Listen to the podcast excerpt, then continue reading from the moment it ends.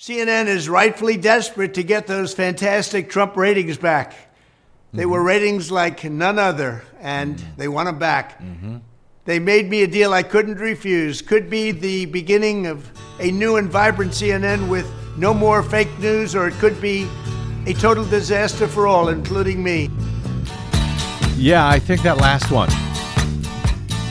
I think that's the one it was. Definitely. Well, tonight. why I got the feeling that something ain't right. No, it ain't. I'm so scared in case I fall off my chair.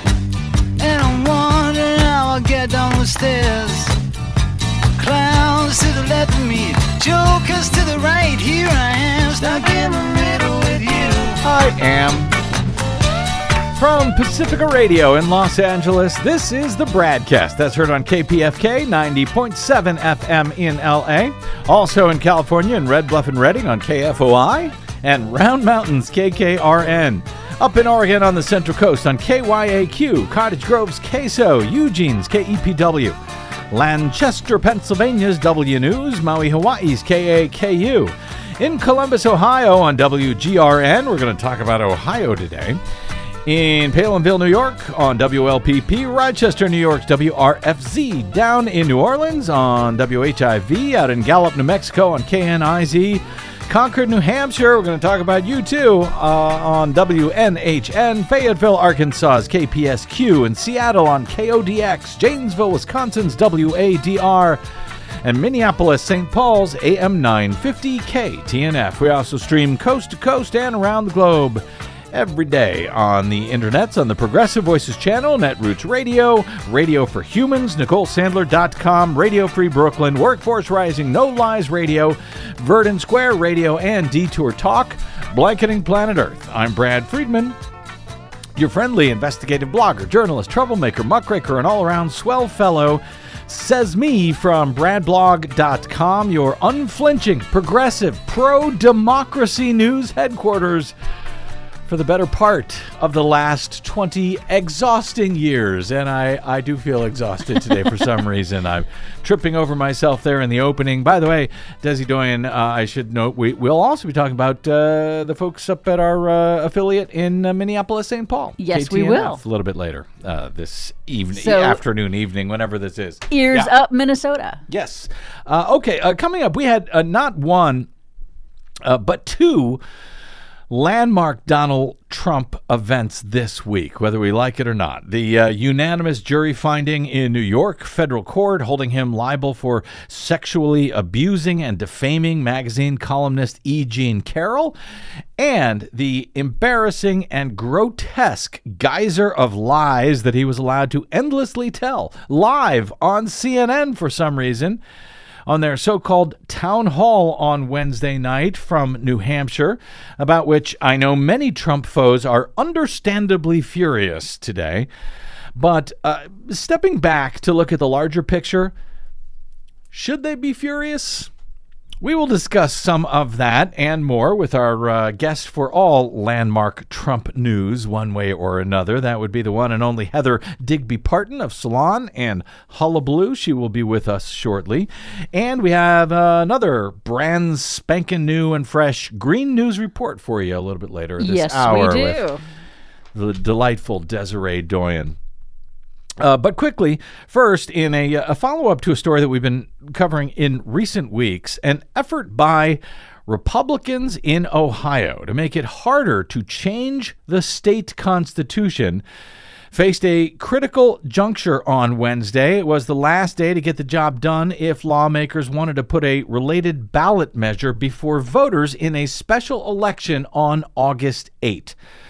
The Ohio back and forth about this uh, measure comes amid similar Republican efforts to restrict democracy in states like Missouri, North Dakota, and Mississippi.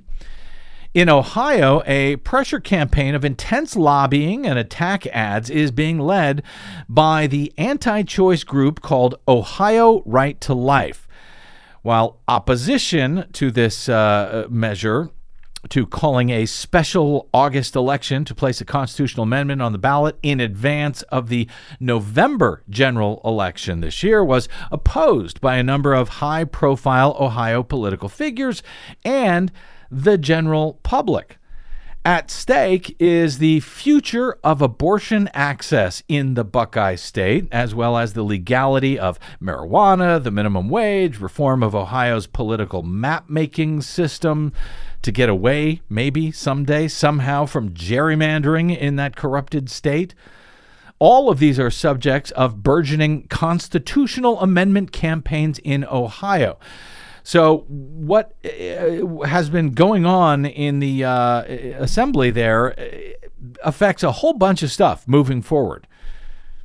The resolution in the State House on Wednesday would send a proposal to the ballot in a special August election seeking to require 60% of the Ohio electorate in order to pass all future constitutional changes.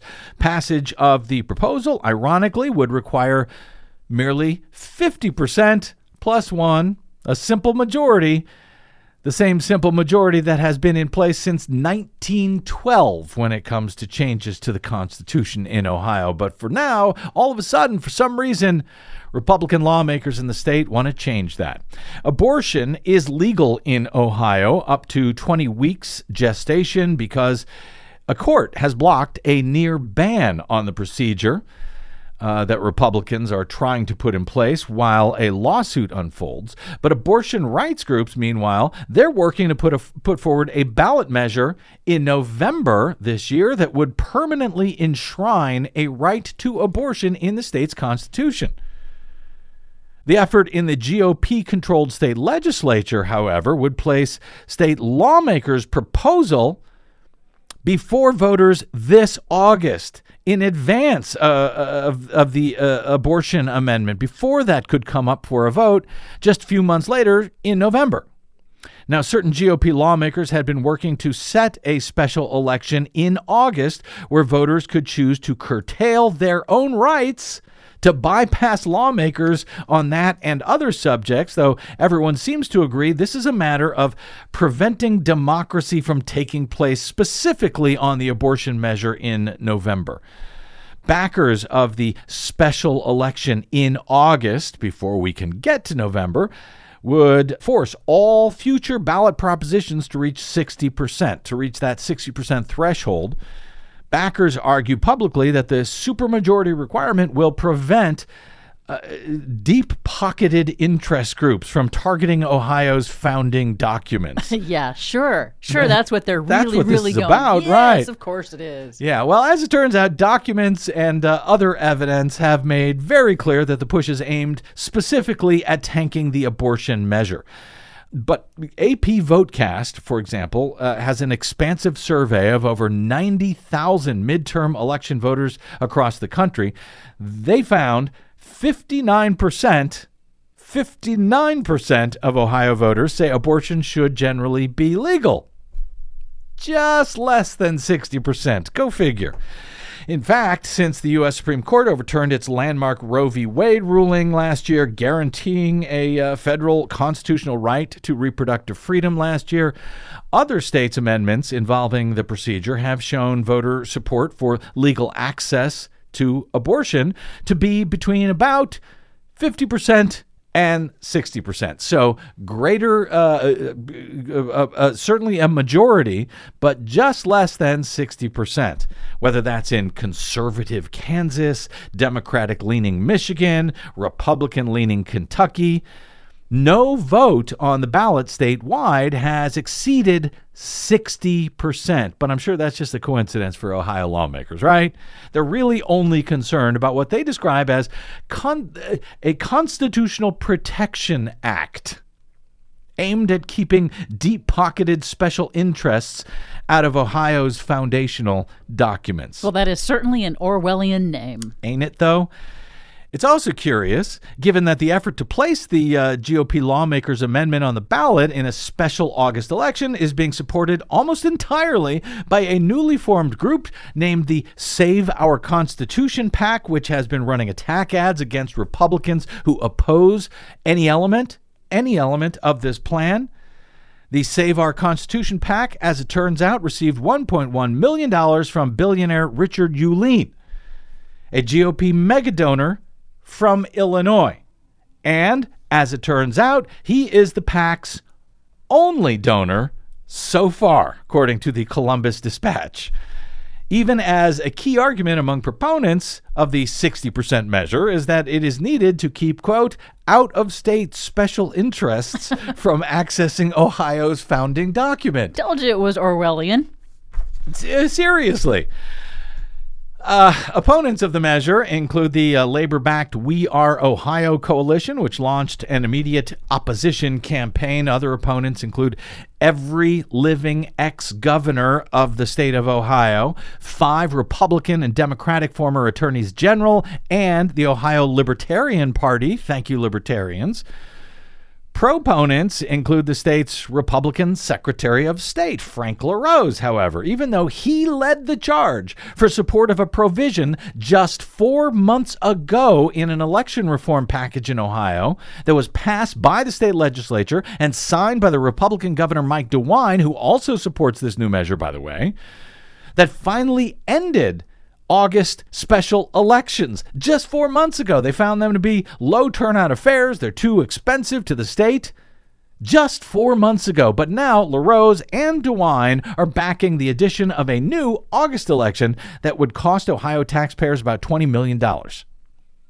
And if it sounds hypocritical and pernicious, that's only because those are the strongest words I think I can use to describe it on FCC radio. DeWine even pledged to sign the bill creating this, acknowledging, quote, it's inconsistent, unquote, with provisions of the election bill that he just signed. In addition to uh, raising the threshold needed to pass a constitutional amendment for the first time in more than 100 years, the measure also adds a requirement that signatures must now come from all 88 Ohio counties instead of just 44 when citizens want to place something on the ballot. It also shortens the 10 day so called cure period during which organizers can collect additional signatures if they fall short or after some signatures may be disqualified. Hundreds of protesters gathered at the state capitol on Wednesday, the last chance to pass this measure. The final day to create a, an August election this year before the November election when that abortion uh, uh, measure is likely to be on the ballot. Well, GOP lawmakers ignored those hundreds of protesters at the state capitol. Ohio voters will get the chance to decide whether to make it harder to pass constitutional amendments just ahead of the possible November vote on an amendment that would enshrine abortion rights into the state. The measure that uh, voters will decide if they want to, you know, take away their own power by voting in favor of, that measure cleared the House on Wednesday 62 to 37, with just five majority Republicans in the heavily gerrymandered GOP House joining all of the Democrats in opposing it after the policy uh, battle had consumed the state for months. But Kayla Griffin of All Voting is Local, a voting rights organization that's part of the We Are Ohio coalition, said lawmakers, quote, should not underestimate us when we show up in August. Jen Miller, the executive director at the League of Women Voters of Ohio, said, quote, we call on every Ohioan to knock on doors, to phone to phone bank, to register voters, and to not just let them know there is an August election, but that our ability to determine our own futures as voters is on the line. So when I say that we are pro democracy here at the Bradcast, this is what I'm talking about. We do not support capital D Democrats. We support small d Democrats, those who are pro democracy from whatever party or no party even if right now that largely rules out the near entirety of today's Republican Party, which is decidedly anti democracy. With no election or issue that they are not willing to undermine or attempt to steal from the voters, if it pleases their billionaire oligarchic campaign funders.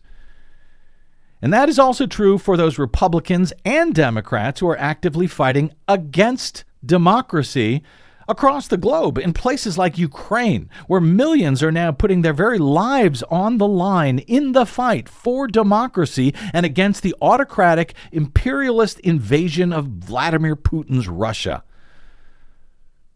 One guy who underscored that yet again on Wednesday night, who underscored that he stands not with small d Democrats, but with the autocrats like Putin, is our former authoritarian in waiting former president who made his love for autocracy all too clear yet again during a live, for some reason, primetime town hall from New Hampshire on CNN. Heather Digby Parton joins us next to help me and hopefully you make sense of all of that. I'm Brad Friedman, and this is the Pro Democracy Bradcast.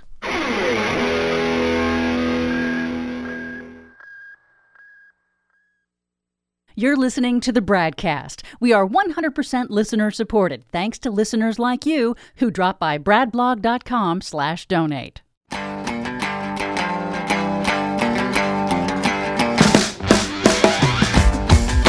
Welcome back. It's the Bradcast. Brad Friedman from bradblog.com.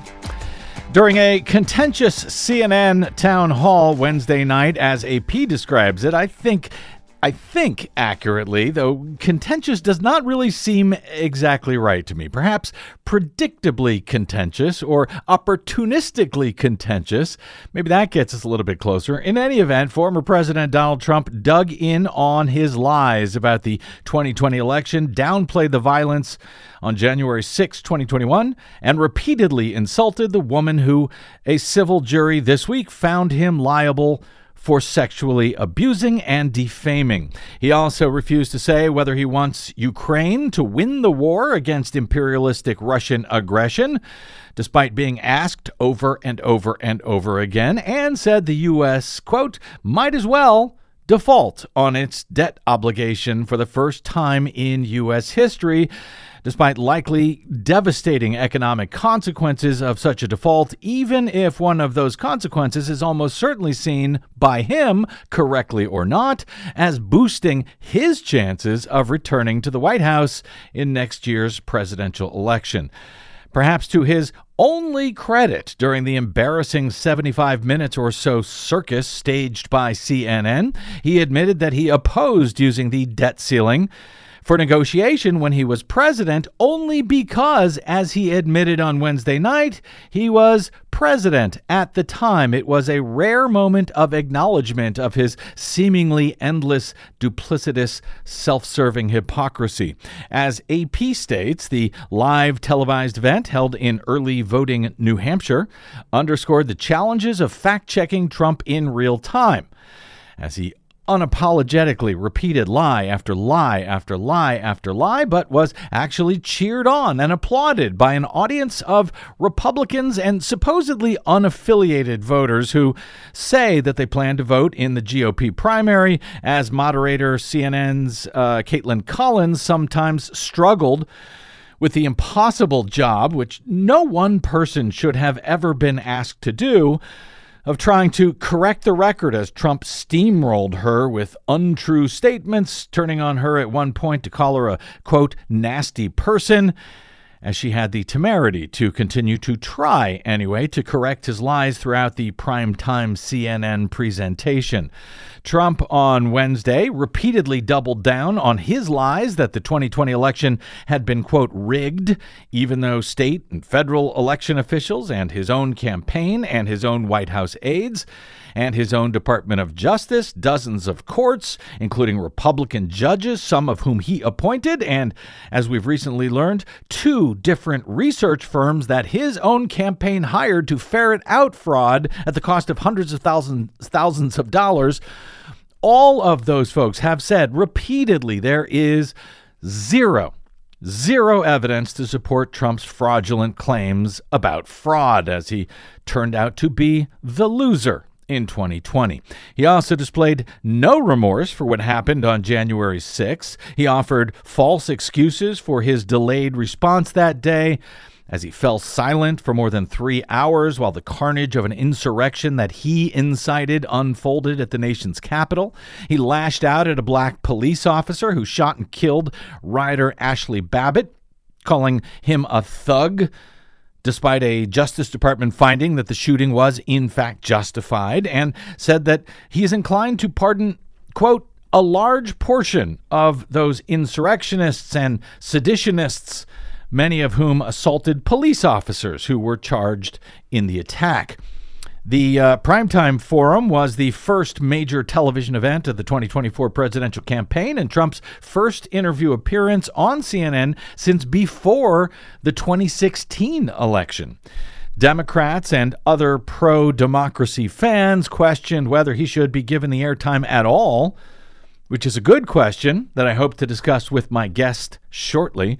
But I should also note, despite all of the news that was, in fact, broken by his appearance on Wednesday, the question about whether he should be given live primetime airtime at all was well, it was that question got much larger on uh, Tuesday after jurors in New York found Trump had sexually abused and defamed columnist E. Jean Carroll nearly three decades ago, awarding her $5 million in damages. And after just a few weeks ago, Trump was also criminally indicted with 34 felony counts in New York. Should someone like that be given a primetime platform?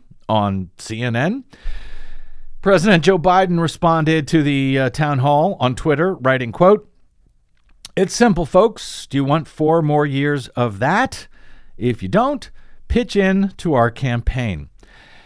Tweeted our old friend Heather Digby Parton of Salon and uh, her long running blog, Digby's Hullabaloo, as all of this embarrassing spectacle played out on CNN Wednesday night. Quote Fox News voters will be very happy if they tune in ragging on Biden and talking about Trump as if he's a perfectly normal politician. Hey, just because he's a lying, coup plotting, sex abusing, document stealing, twice impeached insurrectionist doesn't mean he's not a good guy. Digby then later added, quote, It's all so depressing. Not because of him, he's always been a demented ignoramus, but because half of the people voted for this, many of them ecstatic that he's their leader. It's got to be the lead in the water.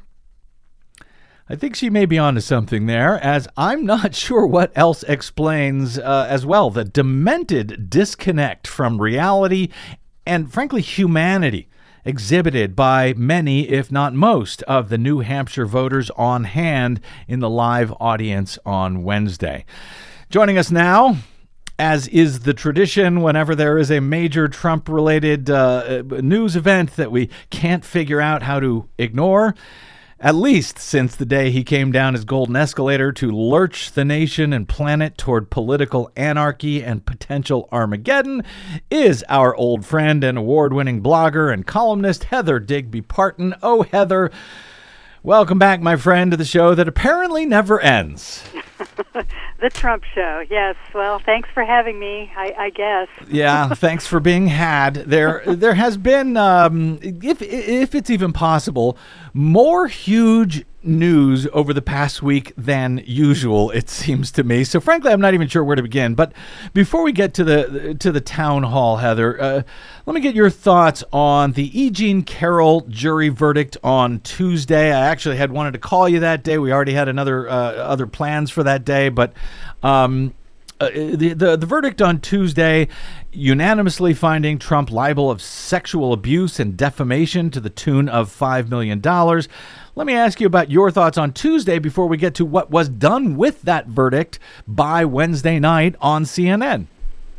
Well, obviously, I was I was very happy to see that they got a unanimous verdict on that, and that it, she was found to have been sexually abused by Donald Trump, as you know, 20 some odd, you know, over two dozen other women have claimed similar, Mhm. two of whom uh, testified in the case, and that he, he was found to have defamed her by the things that he said publicly about her. You know, she's not my type. It never happened. You know, she's a as he said, i he defamed her again in the in the uh, town hall when Yeah. he called her a whack job, Mhm. uh, and worse. Um, but you know, I was I was very happy to see that. But I was also, you know, I didn't want to really celebrate too much because I really believe, and I know that this maybe sounds crazy, but I believe that this is actually a selling point for him with Mm. his people. I, I don't believe that these people actually even if they believe don't believe that even if they do understand that he actually did this Mm-hmm. i think they see it uh, in the same light as when he said in hillary in the uh, debate with hillary clinton you know she said you didn't you haven't paid any taxes. He said that's right it's because i'm smart. The same thing is with him saying that he in the deposition and repeating again in the town hall well you know this is how it is this is this is what people in my position do. We do this thing you know what i mean he said it explicitly. Mhm. you know they let you do it when you're a star they let you do it you can do anything. And in the deposition he said in the trial he said you know a million it's been true for a million years that this is what it is fortunately or unfortunately i mean he actually thought you know added the word fort- Fortunately, fortunately in yeah, there right. and and she said, "Well, do you, are, you know, are you a star?" And he said, uh, "Well, yeah, I, I, you know, I Mhm. think so. You know, I, yeah, I am." And and so you know, basically, when he comes out and says these things, that that people find that very appealing because they it, his people, not normal people, but you know, Yeah. people who vote for him, they find that very appealing. Well- and and I think it works for him, which is pathetic and disgusting. Well, and I'm glad you pointed out that his people, it works for for his people. Because, you know, again, as you note, he, he defamed her again on Saturday night, and he claimed, I believe falsely, that his poll numbers had gone up since the verdict came in. But is there actually credible evidence that these indictments and these, uh, you know, against him and these verdicts against him, et cetera, actually do help him among the electorate, or is it only among the Republican electorate and, and, and potentially only the, arguably so, the, the Republican primary electorate? I- you know, I see a lot of hand wringing um, you know, oh, this is, uh, is it, or, or at least these are claims from Republicans. Oh, this is only going to make him stronger. But is it actually uh, going to make him stronger, or only for the people who were inclined to vote for him anyway?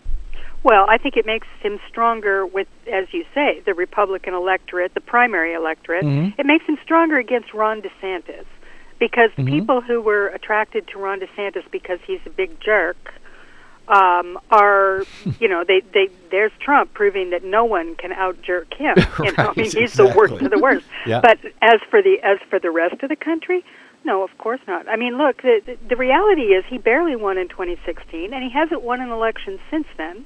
And and you know, the idea is that somehow he's this juggernaut that's going to race through the electorate and he's going to win going away is ridiculous. Now, of course, it'll be close because there are a lot of those people. There are tens of millions of people who think that this is just either great or it's not a big deal, right? They look at this Yeah. as yeah, whatever, and that's a, that's the portion of the Republican electorate who is kind of kind of going, yeah, I don't really care for that, But- but, that's not important. I care. They always say I care about his policies. They Uh, don't even know what his policies are, you know. Right. So so no, I do not agree with this idea that this makes him stronger. Uh, it, generally speaking, but yeah, it does make him stronger with the Republican With- base. They yeah, love this stuff. Well, th- sure, they love this stuff, but I can't, fi- you know, and, and this sort of uh, takes us into uh, my my questions for you on the town hall. I, you know, I, I I can't believe that any of this helps to gain Republican voters. It No. may keep some of them, but I don't believe that anybody who was, you know, either not going to vote or was going to vote for a Democrat is suddenly like, yeah, you know what? I think I'm going to go for the sexual uh, uh, assaulter instead. I, I, you know, uh, and right, the, guy who called called the uh, the victim a whore on Right. national TV, yeah, basically. I, yeah, the, the the serial liar. I think all of those lies have convinced me. I'm on board now. I just don't, I don't know that uh, you know, eh, because there's a lot of people complain. Well, I'm getting ahead of myself. Let me first get your your your general sort of top line thoughts on the on the CNN town hall on uh, on Wednesday night in New Hampshire before I get to some some of my specific uh, questions and or thoughts about it. Well, it was a clown show. I mean, and I think that was predictable. Mm-hmm. Although the one thing that I did not predict, mainly because I guess I wasn't paying close enough attention, was that the audience was going to be peppered with Trump um, operatives Mm-hmm. and you know right wing Trump voters, which Mhm. was giving him the ability to go on national TV and essentially hold a rally. Yes. And a rally in which he had a, a foil there, Kaitlan Collins, Mm-hmm. who you know I think I, I I think she did about as good as you could do. I don't have a lot of complaints about her. She was just kind of thrown into a situation that's unwinnable with that guy. Mhm. And so she he has his foil there that he can point to a young woman, you know, CNN reporter. And if you read the the the um, Twitter feeds or anything, the responses from the right wingers and the Trumpers, you know, they they really went after her hard too, of course. Um, so you know it, that that that part I didn't expect. I didn't think it was going to be like a rally. I thought it would be, and you know, I should have realized. Well, the course, conceit, that's what it would be. the conceit being that it was a uh, a, a, primary town hall for, for Yeah, whatever. Republican voters, right? well, I know, no, I agree with you because I, I didn't realize that either. I thought, oh, okay, well, there'll be Republicans and Democrats alike, independents, and they'll all pepper him Right, with the uh, public. Yeah, but uh, no, this was a Republican town hall. Right, and and it was a Republican town hall, highly touted. The first one, as you point out, of the campaign. This was a big deal to have him come. We haven't seen him since 2016 on CNN, and you know we've all watched these rallies, and you know just just the horrifying nature of following the Donald Trump know, news cycle is just a nightmare. But for most people, they were able to put him out of their mind. So they now he's back on. People are watching it and talking about it, and you know I uh, assumed that it would be a, a little less of a you know of a of a big sort of celebration of Donald Trump, which Yeah. is basically what it ended up being. Although I should have known better because CNN is in a rating spiral. They're having a, doing a lot of retooling. There's a lot of um, you know sort of turmoil with the Fox News audience. It seems obvious to me that CNN thought maybe they could, you know, cop some of those people Mm-hmm. if they if they really, you know, put on the right show. And so that's what they did. Well, apparently it it's horrifying. apparently it's easy to win them over because remember for years they hated Elon Musk because he was a lefty Right. who had an electric car company. Now he might as well be their their god. hero. Yeah.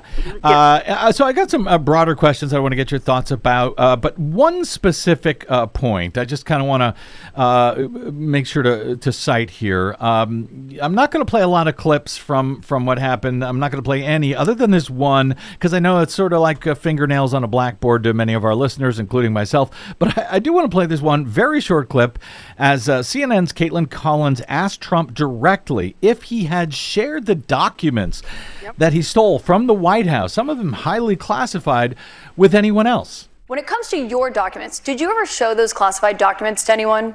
Not really. I would have the right to. By the way, they were do you mean, not declassified really? after. Not, uh, not that I can think of. Let me just tell you, I have the absolute right to do whatever I want with them. No, he actually does not. He went on to cite the uh, Presidential Records Act over and over again as giving him this permission to keep these documents when actually the Presidential Records Act does the exact literal opposite of that. But um, boy, uh, not really. Not that I not that I remember. Was that in any way convincing to you? Because I think that he may have just made uh, Jack Smith's probe of that matter even worse for himself.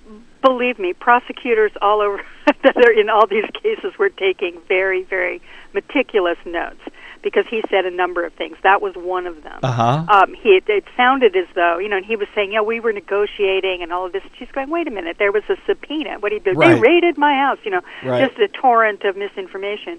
Um, and yes, I do think that that was th- probably one of those moments where prosecutors were going, "Uh huh, okay," and they know something because we know there have been reports of him, of them asking people in the grand jury if they know about some map or some other thing that that he's accused of showing to people. And of course, his Uh-huh. defense is, "Well, I had a right to do it." He also said um, something else. He was talking about the Georgia case when she asked him about that, Uh-huh. and um, he, you know, he m- said a couple of things that were kind of crazy there about, you know, how I he used the words. I asked him to give me the votes. um, Mm-hmm. which seems to me to be a little bit, you know, um, uh, you know, Well, that one- guilty. that guilt, one is- guilt talking there. That one's very hard to lie about because it's actually on tape. on tape, yeah. So he could try to say what a he perfect phone call, perfect. Brad. Come on. What I actually said was blah blah blah. Well, actually, the tape said otherwise. All right. More more broadly uh, speaking, as I said, and I I think I uh, I.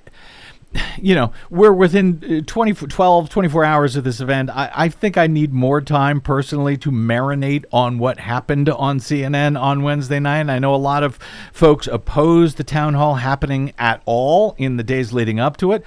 My thinking beforehand was, hey, you know, he's the leading contender for the GOP nomination, like it or not. So why shouldn't he have a town hall on CNN? I'm now having second thoughts about that, but I'm not sure what the alternative is. So I would ask you, why shouldn't he have a town hall if, for example, other candidates uh, will be offered one in the coming weeks? Well, personally, I think maybe he he you know, I was I'm with you. I had thought that maybe this was, you know, it's how el- what else are you going to do? He's the front runner whether we like it or not. He's got to be covered. Yeah. Um, but in retrospect, and looking particularly with the fact that they salted the audience, didn't salt the audience, they filled the audience with with you know his rally goers mm-hmm. basically, which I think was a big mistake. And I'm realizing that this format is a really bad one for him. He feeds off of the audience. That is what gets him going. If he wants coverage on mainstream media, which apparently he does, I think it needs to be one-on-one interviews. You recall that the last time he was interviewed was by Diane Sawyer, and he got mm-hmm. up and walked off mm-hmm. um, you know, he walked off the set angry um, because he didn't like what was happening. If he has an audience, he gets that role, you know, that rally role where he just starts spewing and spewing and spewing, and nothing. The the the moderator, or you know, Kaitlan Collins in this case, said really even registered with him. You know, he was just he just kept going Yeah. and going. It was like she didn't exist, like the truth didn't exist. The Yeah. facts were irrelevant. Yeah. And he was feeding off that audience response. And as they're laughing and cheering and doing all this, I think that that really gives him. So that format should be out for Donald Trump. Now, granted, he's the front runner, but he's also Donald Trump. So you, you- have to take into account who this guy is and what you know how he's going to manipulate the situation mm. and Can- find a different way to cover him than that. But can I you think. give him a different? uh, Can you cover him differently and then give everyone else the old-fashioned uh, town halls? By the way, that format, as I understand, was actually created by Roger Ailes. Exactly. Uh, to help Richard Nixon, uh, uh, you know, after his uh, disastrous debate performance with uh, with Kennedy. Mm-hmm. So, you know, it, it, these things are not meant necessarily to uh, help the uh, electorate as much as they are to help the candidate. But can you can you give one format for Donald Trump and a different format for every other candidate in the race? Probably not. But you know what? It's fine with me. Retire the town hall. I find them tedious anyway. You know, Mm-hmm. Yeah. I mean, do you know, find another have a panel, you know, of some kind of of questioners. I will also Dude. I will also say that the speaking of the panel of questioners, they struck me. They weren't the questioners; they were the panel afterwards. They should have been the questioners, but they were the panels afterwards. CNN has these huge panels. I don't know Yeah. what the point of that is. There's dozens of panelists, but uh, watching them. I felt that they all seemed incredibly embarrassed and ashamed to be on that network after what had just happened there. Absolutely, all of them were, except for the people that they had planted on the panels that were right wing Trump operatives, and there were a couple of them. But Don- for the most part, especially all the yeah, They even had some right wingers on that panel, though, uh, Heather, that also seemed to be uh, embarrassed about what had just happened True. there. True. There were some, and, and you know, some of the the regular, um, you know, CNN right wingers, and they've got a bunch Mm-hmm. of them now. Um, yes, I don't think there's any doubt that they were they were totally embarrassed. They were actually saying it out loud, you know. And this is this is a network that's in flux. I mean, this is a big part of the story is is what's happening with CNN, and it may be even you know just as important as what's what happened with the town hall itself and Donald Trump, which is that you know CNN is in this situation. They are now owned by a guy named John Malone, mm-hmm. who is a, is a far right winger, as mm-hmm. right wing as Rupert Murdoch ever was. Mm-hmm. Also a media magnate who owns Sinclair. I'm sure you guys have talked about this a million times. Um, and they are under new ownership, and they are under tremendous pressure to raise their ratings. But there is no doubt in my mind they're under tremendous pressure, and some of this is, is openly discussed, to be very, very um, critical. I mean, they're calling it centrist, but it isn't, of course. No. But it's to that they're under great pressure to move to a more conservative editorial stance. And I think that you know they're not there yet. Obviously, people like Jake Tapper or you know Dana Bash or the rest of the people, John King, the rest of the people who were there, they're not they're not you know they're not willing to give Donald Trump any quarter. But Right. this this idea is creeping its way into the editorial stance of CNN across the board. If you watch it a lot, which I do, uh, it's changing. And I think that that's a huge story, especially when you have Fox over there in turmoil. And, you know, like they're doing things like they're taking on some of the House Republicans on Fox and, and giving them a hard time because, I, you know, A they're little. looking to expand their um, yeah. viewership as well. A little. Well, I, I- I ain't buying it. Yeah, go ahead. Well, I, I think one of the silly things about this is anybody who's been around since you know 2000 or so we've seen cnn do this periodically where they'll Yes, decide that they're suddenly going to be fox news light and it never ever ever works out for them. So um, I, I don't think that they're going to suddenly be enjoying a flood of fox news viewers coming in. I don't think that republicans are ever ever ever going to suddenly like cnn and start watching them. I don't think it helps them in any way whatsoever. And i think cnn the uh, leadership of cnn i think they know that i don't think this is about you know oh we're going to do some ratings i think this is because that john malone guy Yeah. uh, who now uh, you know is the the huge influencer in how CNN has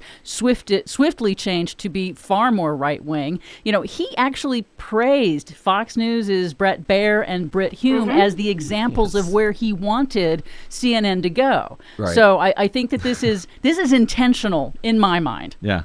I, I think the bottom line here, and and because I know that the, a lot of uh, Democrats are very mad at CNN for carrying this, you know, I, I do wonder, uh, as we talked about earlier, that uh, you know what happened there on Wednesday night that might help Donald Trump among his people. I don't know if it actually helps among the broader uh, public think so. politically, but uh, whether it does or doesn't, I think that my bottom line is, you know, as I see it, the media has one job, including myself, to inform and educate the electorate. Period. And that's why we get, you know, unlike any other industry, we get special uh, dispensation from the U.S. Constitution. So the question that I have, and, and I'd be interested in both your thoughts on this did CNN help to inform the electorate overall on Wednesday night? Heather? Um, I think it, it there are two two answers to that. The first is agree. yes, they reminded Chicken. people. All right, yeah. They reminded people that Donald Trump is Donald Trump. That he hasn't changed. If anything, he's gotten worse, and his Mm-hmm. people are a bunch of jackasses. We were reminded of that, which is, you know, I, I agree with you to the extent that that you know they they need to do this. I'm not one to say don't ever cover Donald Trump. I think people need to see Donald Trump, and they need to be reminded of what he is and what he's done, which they for the four years he was in office they didn't need to do. He was the president. But I think it's been two years, and I think reminding them is good. On the other hand, that torrent of lies that he threw out there, I think is really dangerous. And she did everything she could to try and fact check it. They tried to do it later, but some of that stuff just filters in, and and I do, and that is a dangerous thing to allow, and uh, you know, a total liar to have to to just have that kind of torrent that tsunami of, of dishonesty sort of you know go out to the public. And furthermore, I also think that we're and I said this before. Donald Trump is sui generis. He's he's something different than any other politician, and I don't think it's. I mean, this is a guy who tried to overthrow the government. Um, you know, I, I think I think there is um, real danger in, in media not taking that seriously and having to think very, very hard about how they present this guy and how they get that in, that information and the facts out to the public without uh, empowering him. I, I think it's I think that's very important. Yeah, I would agree. And I, I don't know that I have seen much in the corporate media that shows that they are that interested in really covering Trump in that sort of let's try to fact check him. Uh, at least not management. I think the reporters at CNN, like you guys mentioned, I think they were interested and hopeful that they would be able to fact check him live. And I think this proved once again that you cannot fact check him live and you should never have him on live because you can't do it. and there's just going to be that torrent of lies, despite how hard Kaitlan Collins tried. He just steamrolled right over her, and it was as if she wasn't even there. So um, I, I, I personally would like to never see Trump live coverage again. That's unlikely, however. We might not want to see it. We might not like to see it. I think I'm uh, what I'm sort of arguing here, uh, mildly, as I noted. I've got to sort of marinate on all of this, and I'd love to hear from listeners on this. Drop me an email if you like. I'm bradcast at bradblog.com. Maybe we'll share some of them on air in the days ahead. But uh, as unseemly as it was, as horrible as it was to watch, like I said, I, I, I don't see anybody saying, hey, I like this guy. I was going to vote for Biden, but now I'm all in for Trump. I don't see that happening. I think, if anything else, it reminds the rest of the world just how terrible this human being is. And I think we'll end up actually. Uh, you know, hurting him. But the bigger picture is that I think it's ultimately and I could be wrong, so I, I welcome your emails. Uh, I, I think it's ultimately a good thing because I think that, as unseemly as it is, uh, we end up educating the electorate about who this guy is. Right. So there were, people get to see that not just Trump, but the Republican audience themselves that cheered and laughed and applauded Trump. They got to Yeah. see that sort of disturbing Yeah. spectacle and be reminded of Yeah. that. I also thought it was good that we got to see rerun Donald. In other words, this is all the same stuff. A bit more Yeah. unhinged, but it's the same shtick, and I believe that being able to see that might actually help people get bored with it. I, I think it's also true though that he said some things that were actually just literally dangerous. Just one example, he his stuff about Ukraine and saying you know which was just very you know obfuscatory, and he mm-hmm. was just sort of trying to cover what he really meant. But it was pretty clear. I'm sure Vladimir Putin heard him clearly Yep. when he said you know within 24 hours. Uh, I will do it. Do you? And she said, "Do you want Ukraine to win?" He would not say it, and so it's pretty clear. We know exactly what he meant. He would come in immediately upon becoming president, he would withdraw support and force Ukraine to surrender.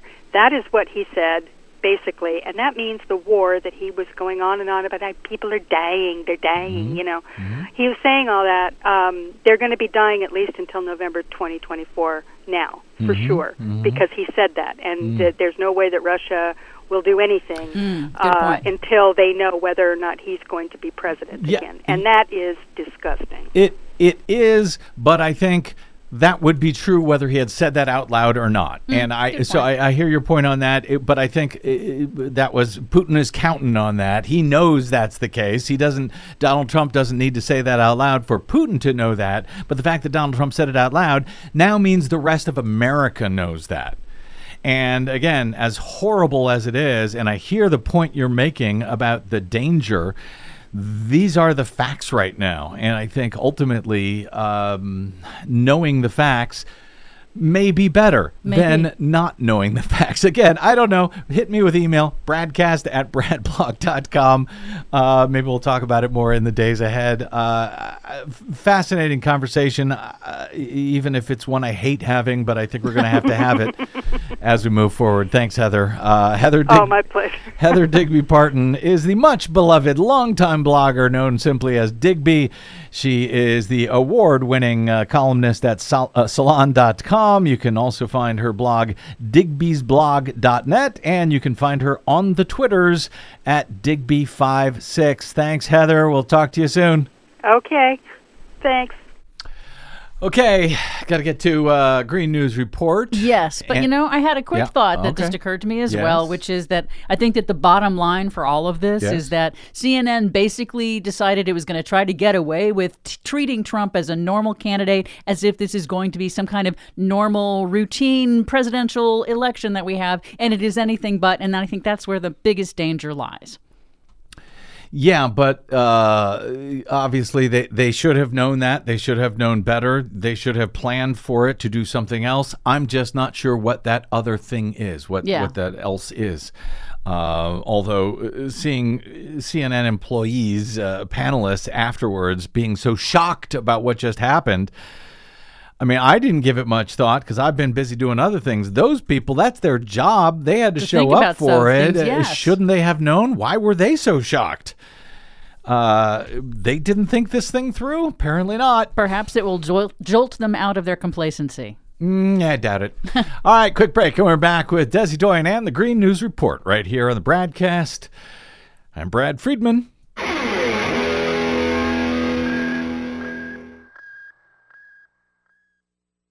Hey, this is Brad. Please consider supporting whichever progressive media outlet is supporting you and the things that you care about. Most, just like us, do not receive corporate or political support. We all need your support to counter the powerful corporate media echo chamber. Right now, as much as ever. If you choose to support us, you can do it really easily, safely, and quickly via bradblog.com slash donate. From Desi Doyen and myself, thank you.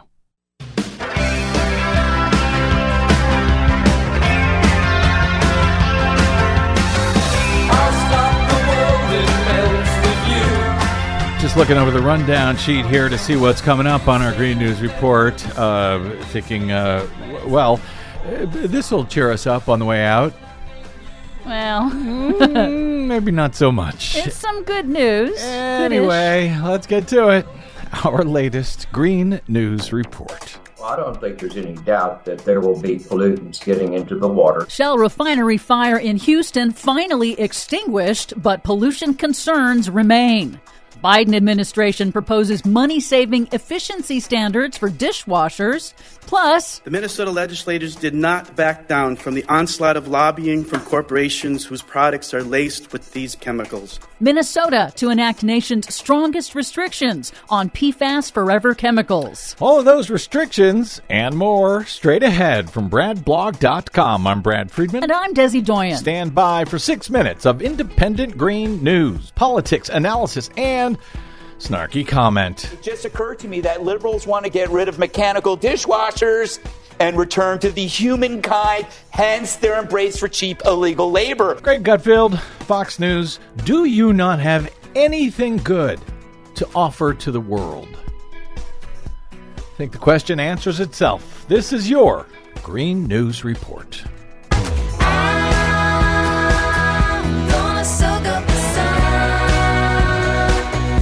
Okay, Desi Doyen, Fox News may have nothing good to offer to the world, but you do every day on the Green News Report. Well, we'll see about that. Okay. First, in Greenland, another study concludes that the Greenland ice sheet is melting faster than thought due to warming ocean waters melting it from below. The researchers discovered that daily tides of increasingly warmer water had eroded a 500 foot deep hole at the base of one of Greenland's major glaciers over just the last few years, accelerating its retreat. They say that dynamic mechanism is not factored in to models of sea level rise caused by global warming, meaning the extent of future sea level rise could be vastly underestimated. Meaning they haven't been counting this as part of their calculation. Yep. Uh oh. In Texas, a major chemical fire that injured nine workers at a troubled Shell refinery near Houston this week was finally extinguished after three days. The company said tests showed no harmful levels of chemicals in the air. The company said that, did they? Yep, but it was forced to release toxic wastewater runoff into the Houston Ship Channel. Oh. Rice University environmental law professor Jim Blackburn told local news Well, I don't think there's any doubt that there will be pollutants getting into the water. I think the question is environmental impact to the ship channel itself, and particularly to Galveston Bay, which is one of the most important fisheries in the United States. Well, it may be important, but not as important as oil. Shell's Deer Park refinery unit has a history of malfunctions and unauthorized pollution releases, recording at least eight incidents over the last two years. But state regulators issued no fines because Texas law relieves industrial operators of liability for pollution events as long as they're reported as accidents or emergencies.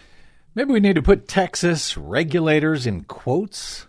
A new study out this week puts a price on the U.S. oil and gas industry's costs to human health, calculating that pollution from U.S. oil and gas production causes about $77 billion in impacts to public health nationwide every year. And oil and gas production contributes to more than 7,500 excess deaths and nearly half a million asthma attacks in the U.S. annually. The biggest impacts are in Texas, Pennsylvania, Ohio, Oklahoma, and Louisiana. Yeah, but those numbers don't take into account all of the profits that the oil companies actually make, right? True.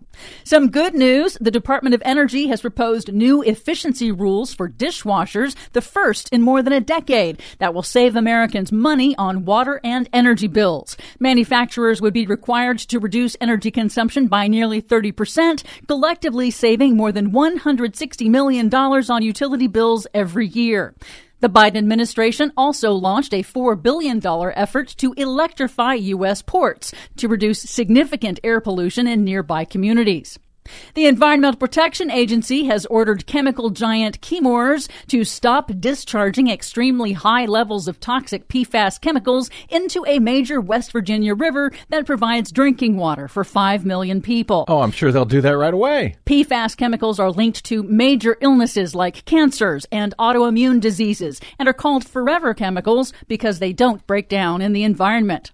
Finally, in Minnesota, state lawmakers are on the verge of passing a major bill with some of the toughest PFAS regulations in the nation. Good. The law bans PFAS chemicals for all but the most essential uses. It's named for Amara Strande, who spent her final months campaigning for the restrictions before she died of a rare liver cancer last month at 21. Here's her father, Michael Strande. Through her pain and exhaustion, Amara was willing to be a voice of those who have become the victims of illnesses that are linked to these forever chemicals.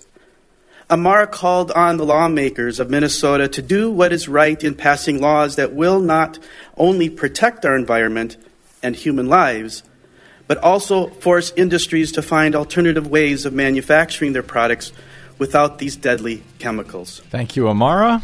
Thank you, Minnesota. For much more on all of these stories and the ones we couldn't get to today, check out our website at greennews.bradblog.com. I'm Brad Friedman. And I'm Desi Doyen. And this has been your Green News Report. Nothing ever lasts forever. Nothing ever lasts forever. Thank you very much, Desi Doyen. Yes, like producer. I said, it's not the, the, the most positive news in the world, but it's uh, good news out of bad, I suppose. My thanks as well to our guest today, Heather Digby Parton of Salon and Hullabaloo, and to all of you for spending a portion of your day or night with us. It's always appreciated, always our honor. If you missed any portion of today's program, want to listen again, share it with anyone you know, you can download it anytime for free at bradblog.com. That made possible, no paywall, all made possible by those of you who support our work at bradblog.com slash donate. Please consider signing up for a uh, monthly automated subscription of any amount you like. You and only you keep us on your public airwaves. Drop me email if you like. I'm bradcast at bradblog.com. Would love to hear from y'all on uh, what, what you thought of what happened on uh, Wednesday night on CNN. Bradcast at bradblog.com. And you'll find me on the Facebooks, Twitters, and Mastodons at Green News Report. We'll see you there until we see you here next time. Actually, you're at the Brad blog. I'm at the Green News Thank Report. you. I'm at Green News Report. Who and so who am I at? the Brad blog. The Brad blog told you I was tired. All right, that's it. We'll see you there. Till we see you here next time. I'm Brad Friedman. Good luck, world. Nothing ever lasts forever.